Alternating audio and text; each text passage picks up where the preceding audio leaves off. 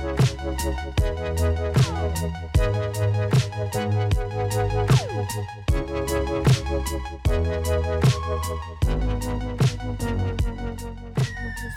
everyone, and welcome to this week's episode of Pack Unleashed. We got a good one, haven't we, guys? Uh, I am with my co host, Matt and Dominic. Say hello, gentlemen. Hello, gentlemen. Hello, gentlemen. On this week's episode, we're going to be talking about the value of design. So, Design! yeah, it's so valuable right now. Um, so, guys, when I say design, are we talking about the colouring in bit of something? I hope so. Yeah. That's my Yeah, favourite bit. That's my That's definition, do, right? right? That's my yeah. Yeah. We just colour stuff in, yeah. Okay, cool. I guess that's done then. Perfect. Yeah. Tune in next week. yeah. Mic drop. Thanks for a great podcast. uh, you may have been able to decipher that there was a hint of sarcasm within that last 30 seconds. Uh, that is because no design is not the colouring in bit. But that's cool um, because it's not everybody knows that. So we're going to talk uh, a Yeah. little bit about. Um, I can understand why people do think it's like that, but historically, yeah, that's that's how it's been perceived within organisations. It's the bit where everything's been worked out and you know what you're making or building or whatever, and then it's time to apply the design layer. Inverted you see, that's commas. where it goes wrong. That's the thing. It's, it's where people think they're ready to go into giving it a little bit of colour. giving it a little bit of colour. Actually, yeah. that's often where things go wrong. Exactly. So we're talking about design in the wider sense of design. Oh, thank God. Oh yeah. We've moved on. Matt was getting scared. Thank God. I thought it was going to be another one of those circle jerk design podcasts all over again. Let's talk about new Photoshop filters. Uh, Oh, no, we're going to talk Oh. about the, the wider sense of design, why it matters, what it means to run a design led business, and how in the hell can you sell design into your business if you know it's important. So that is what we're going to be talking about. If you do not want to miss that, stick around. All right. So- says I'm- I'm- Arnie himself. Yeah. Definitely staying I'm now. glad he's. I'm glad he's there? also in the room. We didn't even introduce him. Sorry, Annie. design calling. So, Um, John, what hmm. do you guys think it means to be a design led company? Because I think uh, there's a lot of press about that kind of thing now. And Hmm. I think um, it's interesting to find out what people's different definitions are. It is, yeah. I mean, you've got popularized kind of design terms, um, you know, coined by, um, you know, people like IDEO and, and the kind of D school and, and stuff like design sprints that are taking the kind of strategic side of design commercially led. And you've got companies like Apple and Airbnb, um, to name a few, who, who are kind of uh, adopting this kind of design led approach. But what does it mean to be design led? Well, Matthew, let me answer that question for you this very moment. that was that was the biggest walk around the garden Yeah. ever heard. Someone So- gave a lead. what does it what, what does it mean to be a design led business? It means this. It means that you are putting your users at the center of the business, you're putting your customers at the center of the business, and you are designing and building solutions collaboratively to come up with solutions that are customer focused. That sounds awesome. Yeah. Surely every business should be like that. Every business should be like that. Is every business like that? Dominic? No. No. That's a resounding no from the board. so, why isn't every business like that? Yeah, for, for for me, I think I think look, realistically, a lot of businesses don't start up necessarily thinking they're going to get to where they're going. A lot of the times, you know, there'll be an individual inventor that will come up with a product that kind of is, is set to change the world. And then all of a sudden there's big investment. The company scales. Maybe they sell a lot of the product. And, you know, I've known small businesses that have like a single bit of IP that have suddenly turned over a million pounds in a couple of years. And they've never thought about the design of their business or the way that they talk to customers or even they they filled a very specific need and I think that takes you to a certain level but then when you want to turn that into something that scales up and becomes a business that lasts that you have to start thinking about how you design your business around your customers and the users Yeah, I suppose there's like a level of maturity that comes, isn't there, with a product um, from when you first conceive it to where it ultimately ends up. Yeah. And also, you know, like you said, companies don't always know where they're going. So therefore, they don't know what, you know, let's face it, like all companies, no matter how big or small you are, are kind of making it up as they go along. You've got, you're making decisions as you go along. Like there's no hard and fast rules. You can follow a framework.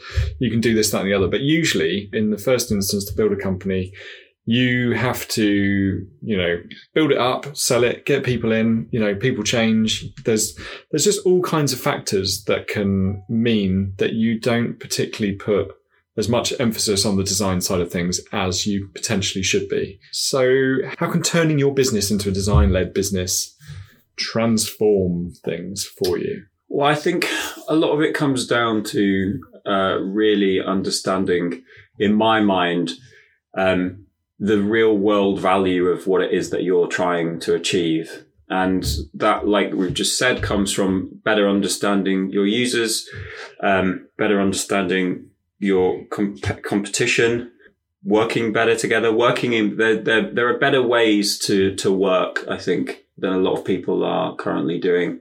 And in my mind, that's what we come and help do. I guess, you know, thinking about design as a kind of weapon in your arsenal as a business. Does design give you, you know, a competitive advantage over businesses that don't lead with design? Absolutely. I think you can have a really good business that doesn't lead with design. I think there's lots of businesses that make a lot of money that do really well and they don't have a design thinking approach or a user centric approach. They have a very good product. It's a niche. It does well. Yeah. It's really good.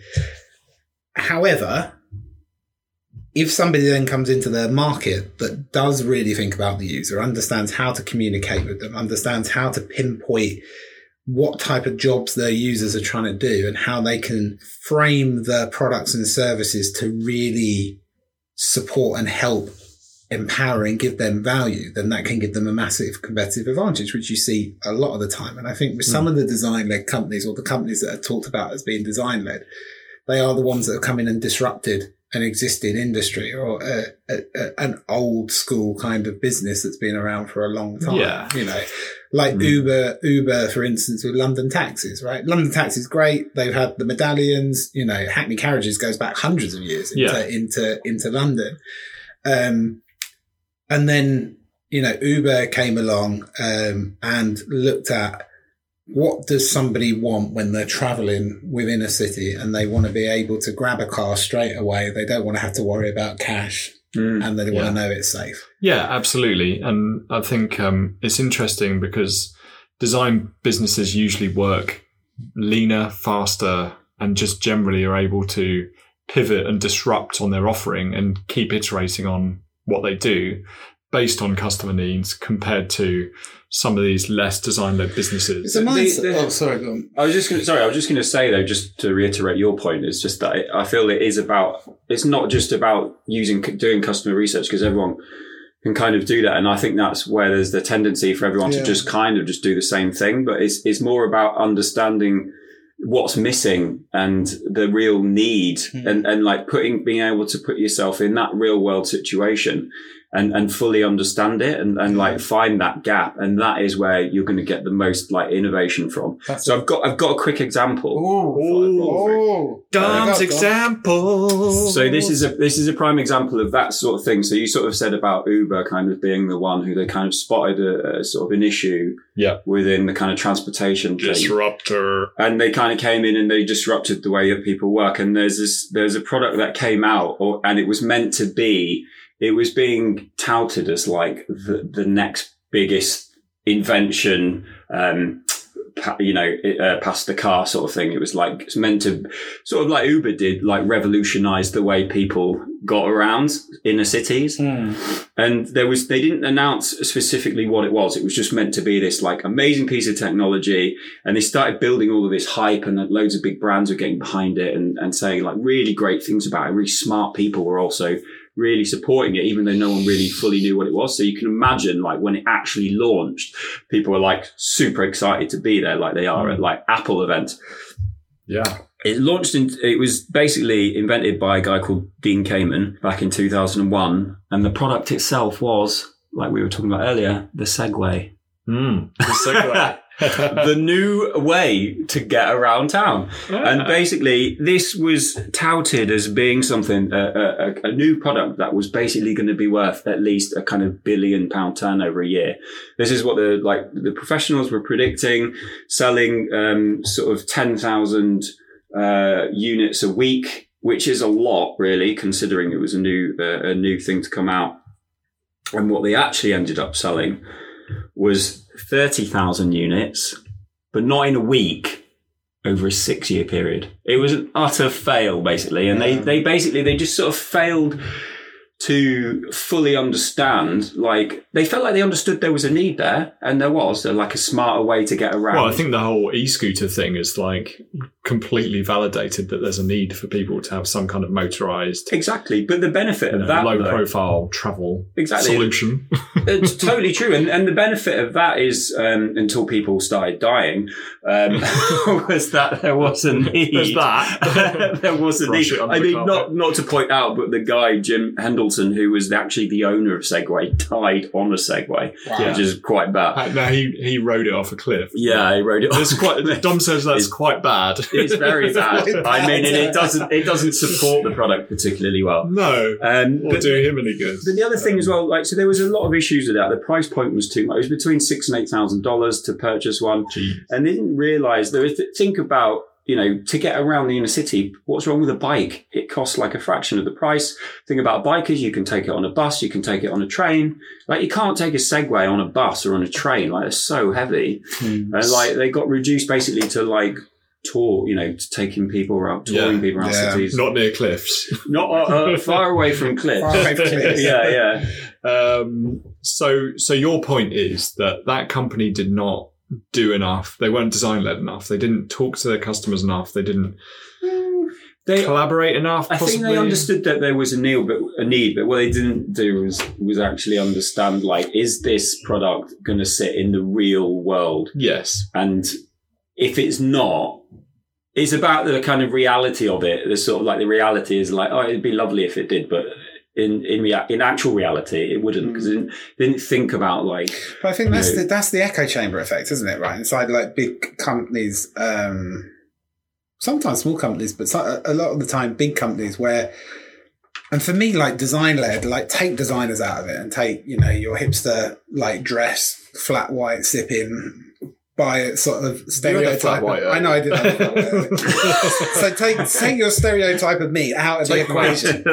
Yeah. So take that out of the equation. And actually for me a design led business is is focusing purely on the users. And to focus on the user you have to speak to them. And you can't Yeah. just ask them what they want because that's why focus groups are utter crap. Yeah, because if you ask somebody what they want they tell you a load of stuff and probably won't use it right?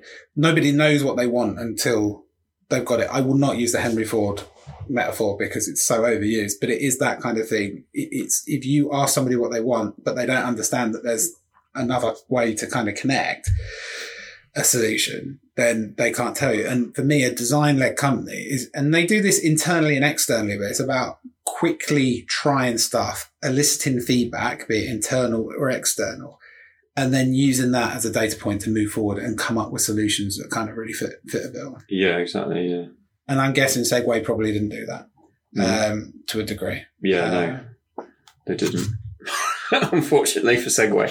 So, obviously, we've all worked with lots of big companies and we've worked on lots of different types of products and services and different teams. Correct. What are Hmm. the perceived values that you've had as so it's Matt's quiz time here, right? But Matt's it's quiz internal time. quiz time.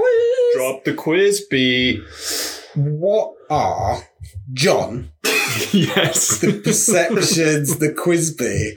What Quizbee. what, John? John, what are the perceptions that you've had of design that you've personally experienced inside businesses? I think the perceptions of d- design that I've come across is very much it's like like we mentioned at the very start the the colouring in bit. So many occasions where that is, you know, and John Yeah. can back me up here, you know, where it's just like it's very much you're treated as a as a tool. You're just a a, a piece of kit, you know, who does that bit on the on the design. And we obviously, you know, when, when we've been working together, um, you know, we've always been pushing to get more in on the action, like speak to more users, do that sort of stuff. Plenty of times we've we've had people so people using like oh just do a bit of that design magic on it. It's just that that perception of design as like at the end of the process, you know, before it goes for build or whatever, or, or, whatever it is, you know, just do that design thing. You know, thank you very much. Oh, that looks good. You know, pass it off. So, um, it's not. I don't. Dom, what about you? Totally agree. I, I think you know, I've had many instances where I've been told very similar to, to John to just work my magic. Um, and I think that comes though, obviously it's about an edu- it's an education thing. I think it is that it's a stereotype in my mind of like what a designer is and what a designer does.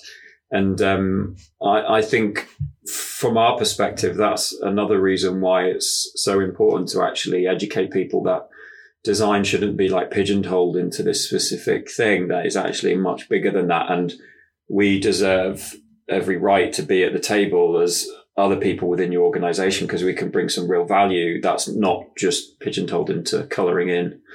Yeah.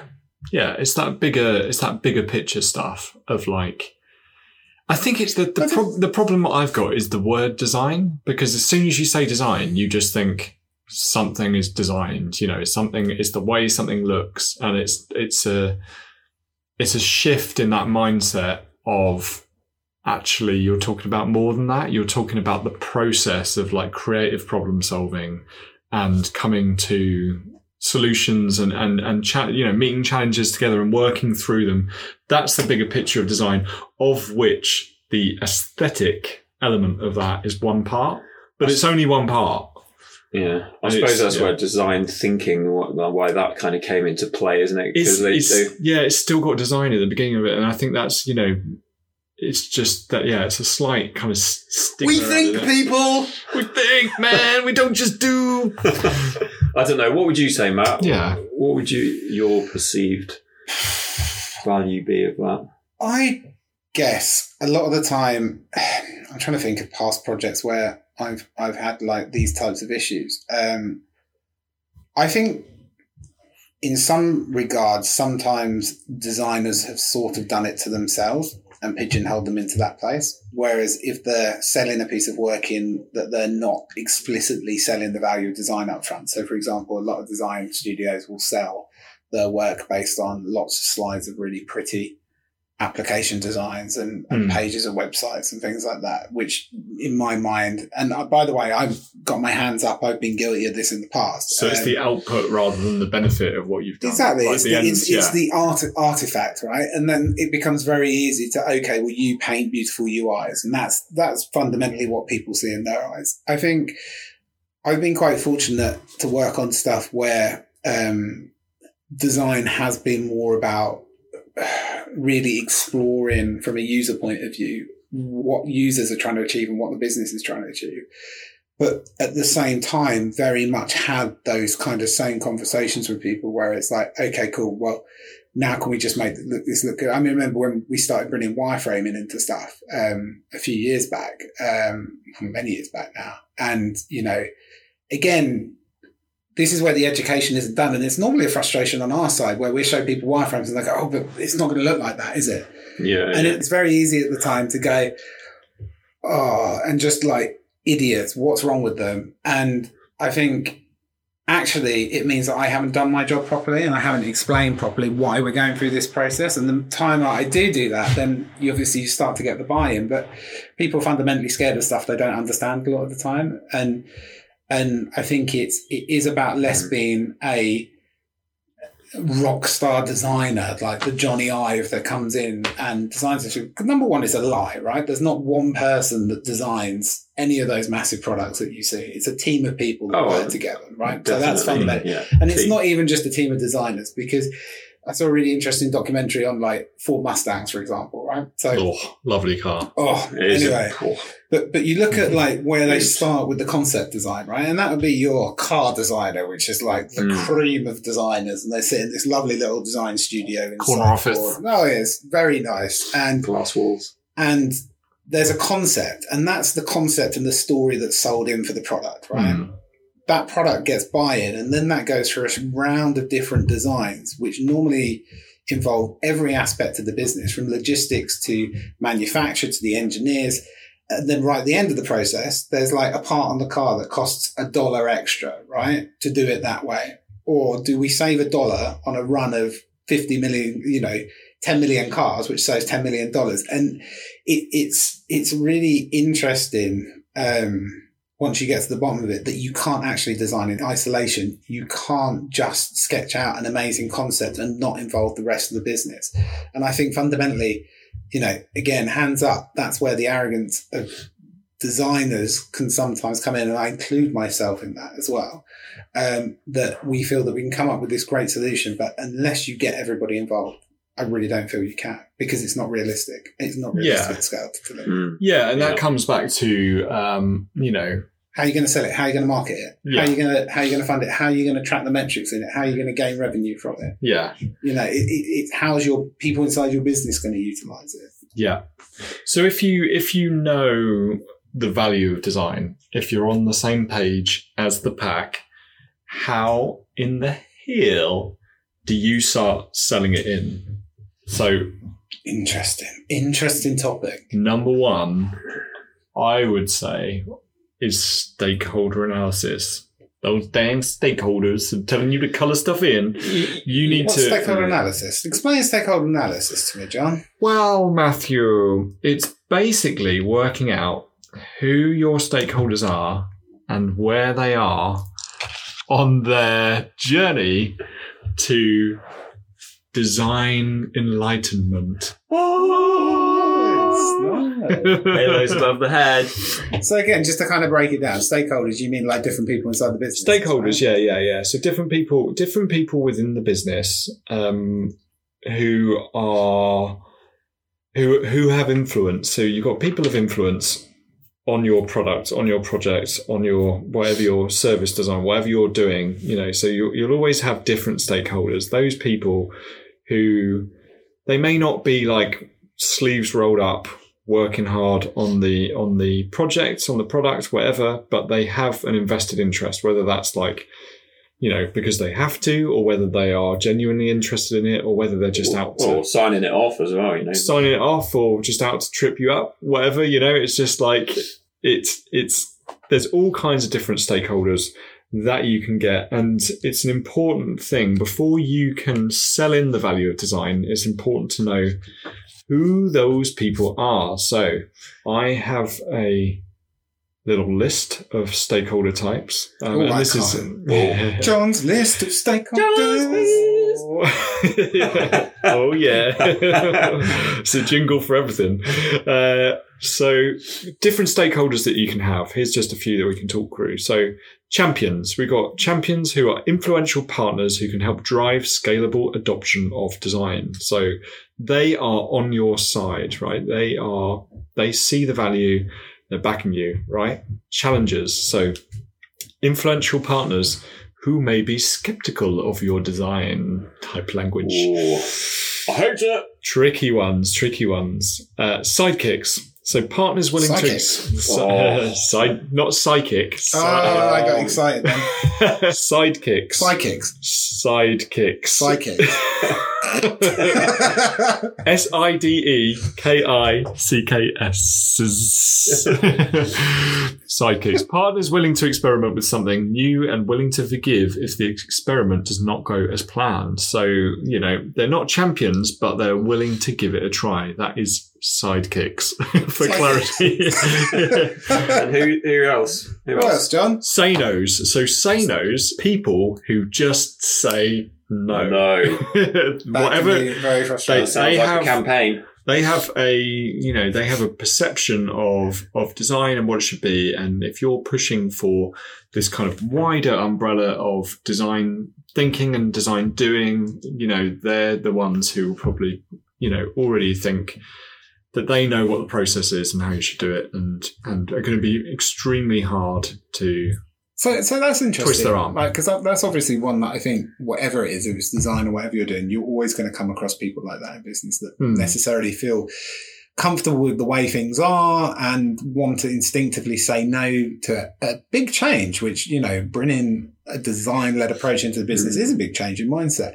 How do you deal with the say no's? How do you deal with them? How would you do that, Dom? well, I, I think um, Because you I think change by its very nature is, is something that everyone finds difficult, you know, and that, you know, and, and anyone who's had any kind of like personal interruptions in their life can, I'm sure, uh, you know, adhere to that. Um, but in an organization, it, it, obviously it's slightly different because there's obviously a lot more of an impact that can have, can come with change. And, and obviously that could be financial or, or you know, um, to, to the company itself. So I think, um, in terms of like getting on board those no sayers, it is it does come down to like you know getting them talking to them um, on a one to one level. I think so. Not being afraid to go to them. Don't do it in a group scenario. Go and talk to them. Like interview them. Really find out what their fears are and their pain points and why you know they're struggling with um, it being an issue. And I think by understanding where they're coming from on a, on a kind of personal level, it's much easier to, to start to get them on board because you can Mm. start to address some of those fears and concerns that they might have.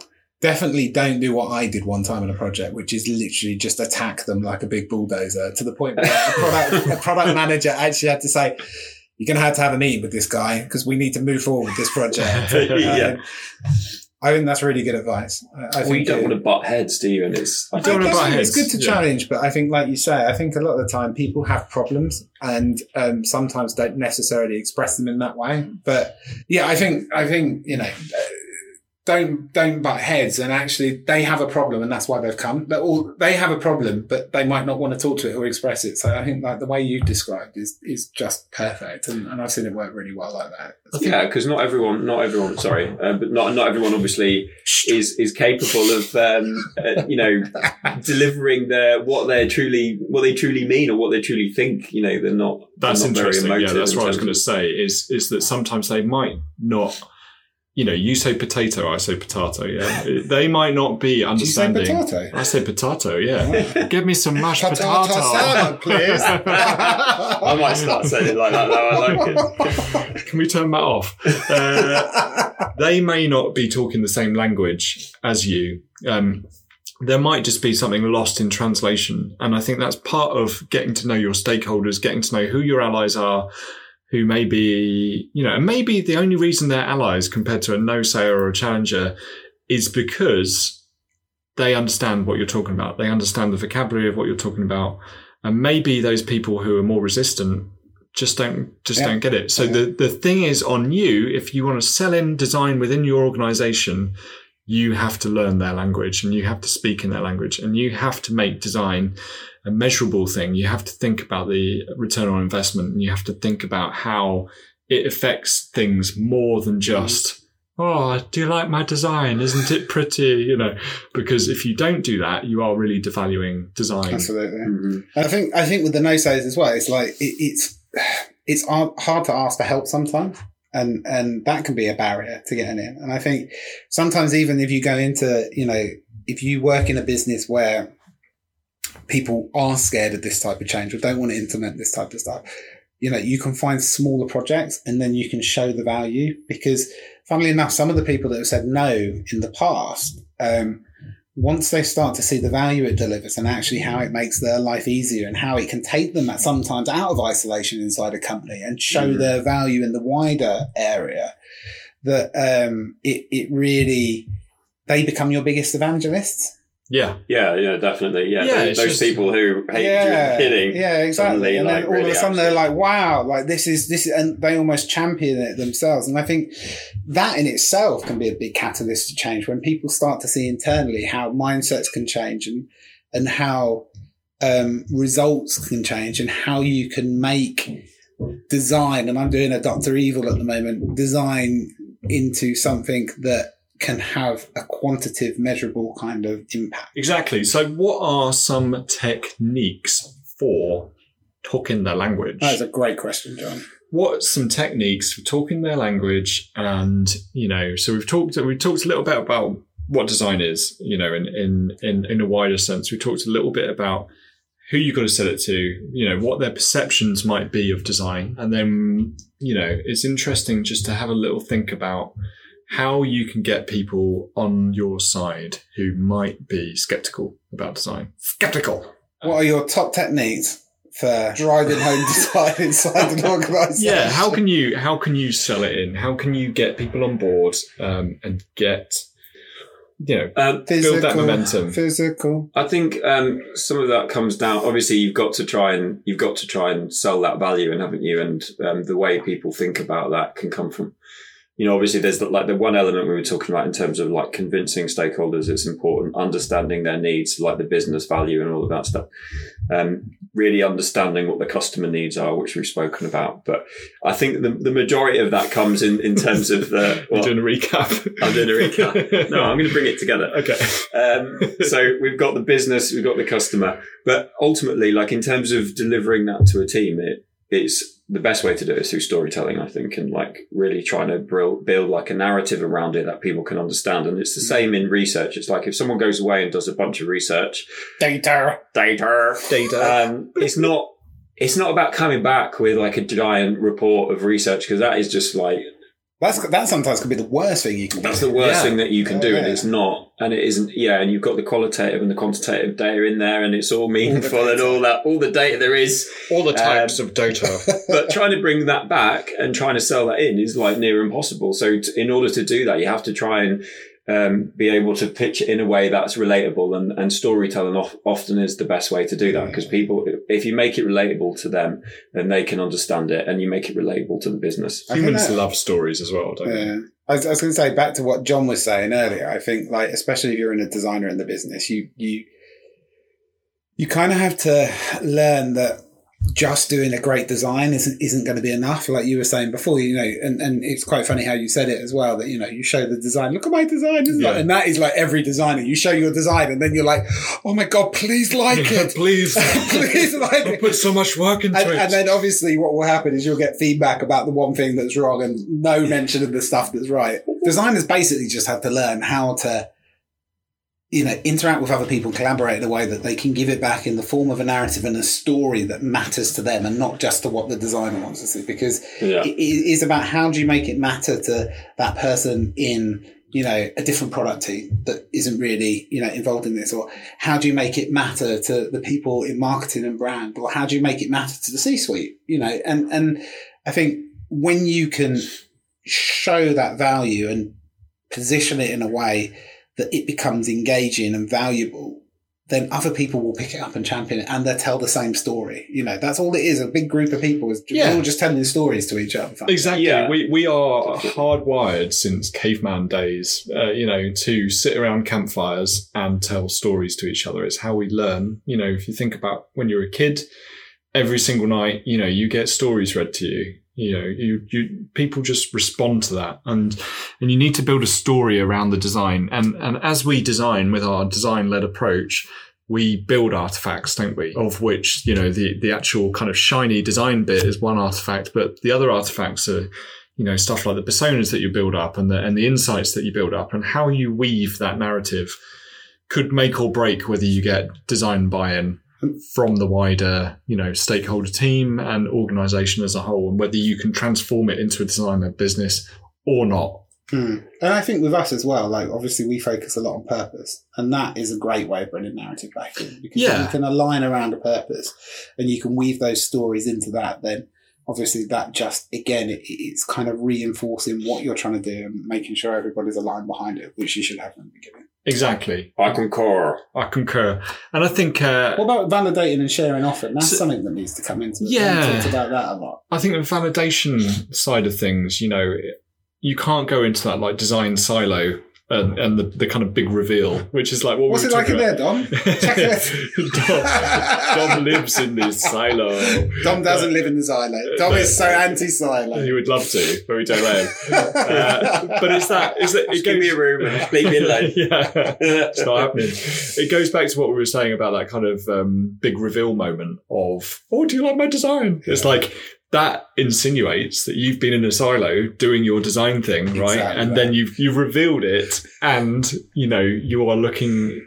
It, it's almost like they've that those people haven't gone on that journey with you, so you have to take those people on the journey, and and the way to do that is show what you're working on show the importance of it show the measurable benefits where you can on you know the bottom line understand with empathy, you know, why it might matter to other people within the business that aren't so wrapped up in the design or maybe don't understand so much about the design, why it's important for them that it needs to go out the door by this time and, and maybe, Mm. you know, they don't have all the time in the world to do the collaborative design stuff and users and what compromises can you make as well? Oh, that's the worst one. That's like my biggest bugbear. Is everyone wants to be user focused, and then no one wants to talk to user. The number of companies I speak to, Yeah. oh, we want to be user led. Um, uh, you know, okay, cool. Yeah. Let's test some stuff on some users. Whoa, we Oh, can't yeah. talk to. Whoa, we're a big B two B because we can't Yeah. talk to our users about this. They all they, no, they might not like it. And and the worst thing about that is, you know, John was just talking about bringing people along the journey, right? The biggest weapon that you have in your arsenal is your customers' opinions. So if you can test stuff and you can elicit feedback and then use that as part of your narrative to send them back into the business, nothing is going to move you in that direction quicker. Oh my god, it's so so important. I find it so bizarre though that companies don't do that. You know, we've come in. You know, we've worked with a few as well that have said that exact same thing. Like, oh, Hmm. you know, you can't talk to them, I, and you can't even talk to people who are like your target audience either. It's like, Are they afraid it's going to derail their, you know, their hard work? Are they too precious over it? And I think this, you know, don't be precious over the design. Don't be precious over what you're doing. Like at the end of the day, if those people don't like it and people aren't going to buy it, you know, Probably good to find out early, right? yeah, Yeah. it's good to buy. It's, it's Don't be segue, basically. talking about it's good to know, right? It's good to know.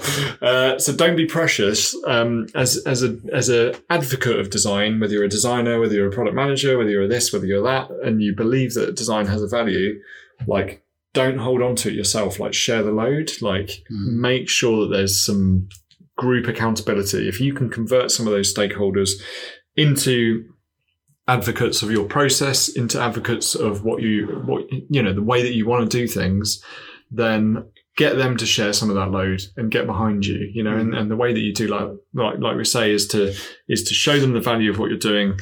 Tell tell that story. Get that shared vision. Uh, you know, nailed. Yeah. everyone. Don't be a design asshole fundamentally. Don't be an asshole. Don't No, be no. an asshole. But, but uh, like, it sounds silly, but like, don't be a design asshole. Like, and and that could go for any profession, but like, don't, you know, don't stick yourself in that silo. Don't make it all about you doing it and saving it. If you bring people along on the journey and you collaborate, bring people together, empower them through the different techniques that you have in your tool belt, you're going to end up with better products. You're going to end up with a much easier process of getting it through. And everybody's going to be happier from the customer to your team to your Yeah. C-suite. I love it. And guys, I've got some mind blowing stats about design thinking. Oh, he's got a stat. Dumb stats. Now, there is a lot here, but I'm just going to read uh, a few I want it as all. opposed All the stats, Dom. Can you wrap them? Um, you I can the wrap them up because there's there's 15 mind blowing stats here, but I was thought perhaps I'd just read a few. Can Not you drop them in not bars? rap- I don't wanna no, no, blind- no, I don't wanna rap, like rap it. Yeah. Like, like Dr. Dre. Oh, what like actual rap? Like there was a design team. Oh god, I don't think I'll be able to do it justice. John's the rapper here. You wrap them out. They're not my stats. Once upon a time, about 10% ago. Yeah. oh, that would be amazing. I wish, I wish I could, but I won't. I'll, I'll just read them if that's all right with you guys. Design-led firms consciously put the customer first, with forty percent, uh, sorry, actually forty-six percent of design leaders citing an emotional bond with customers as a defining characteristic of an advanced design practice. So that's interesting. That's sort of saying that almost fifty percent of companies are actually taking uh, customer research on board and, and their customers. We're not laughing at your stats. Oh, what are you laughing at? My. We're laughing at your stats. Oh. That's what, hey, leave my just- stats alone. I- It's, it's just jargon. It's not jargon. I'm ju- that's why I was explaining Tell it. Tell me a story. He's say if we if we're saying that nearly fifty percent there of design led companies are actually seeing that there is a benefit from including their customers, that's a good thing, isn't it? Absolutely. Yeah. I think it's a really good thing. I think that's a pretty. I think that's a pretty good stat. I mean, how many of these are actually real? Who knows? But we're going to read through them. And How many more we got to go, Dom? 14 more to go. Seventy-one percent of organisations that practice design thinking report that it improved their working culture on a team level. You see, now that is a biggie. That Where's is a that come biggie. from? Yeah. So this It's more is tangible than the first one. Yeah. this is by Adobe. Um, Adobe, Baby. this, it's it's it's actually interesting. Um, you know, just from reading through it, just to see. Uh, Cool. Drop us another stat. we'll be the judge. Fifty percent of design-led companies report more loyal customers as a benefit to having advanced design practices. Nice. Hmm. I've got a stat for you as well, Dom, actually. Go. Go on, give me give me a stat. Three out of three directors of Pack guarantee you that if you introduce design led thinking into your business, it's going to be unimaginably. Amazing! Unimaginably great. I've got a stat. Go on. 74% of Dom's stats are absolute gold. well, that's all right. I've got a bit of a percentage now. I've got a bit of leeway. You've got a 26% margin This is what happens when you try and come up with stats whilst recording. on the fly.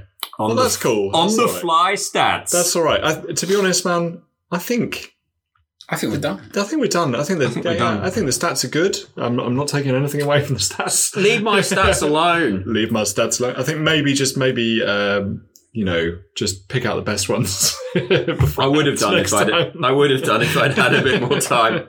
They were on the fly stats. But they were I mean, they we were definitely didn't look at each other and then like nearly just fall asleep. So But guys, this is the thing. They don't make them. They don't make when people put stats out. They could. They could word them in a slightly better way, couldn't they? Dom, drop a bomb and I- tell us why. why? Why? Why? Just tell why. So hopefully we've given you a few ideas about how you can make your business a design led business, how you can sell it in to the internal, uh, you know, stakeholders and how you can use all kinds of different tools in your arsenal. At the end of the day, design is bigger than coloring in. That's what we're saying. yeah, and and It's- it, it can just deliver so much value to your business as a whole, like mm-hmm. really holistically. It's not only going to make better products and services for your customers, it's going to make your team more collaborative.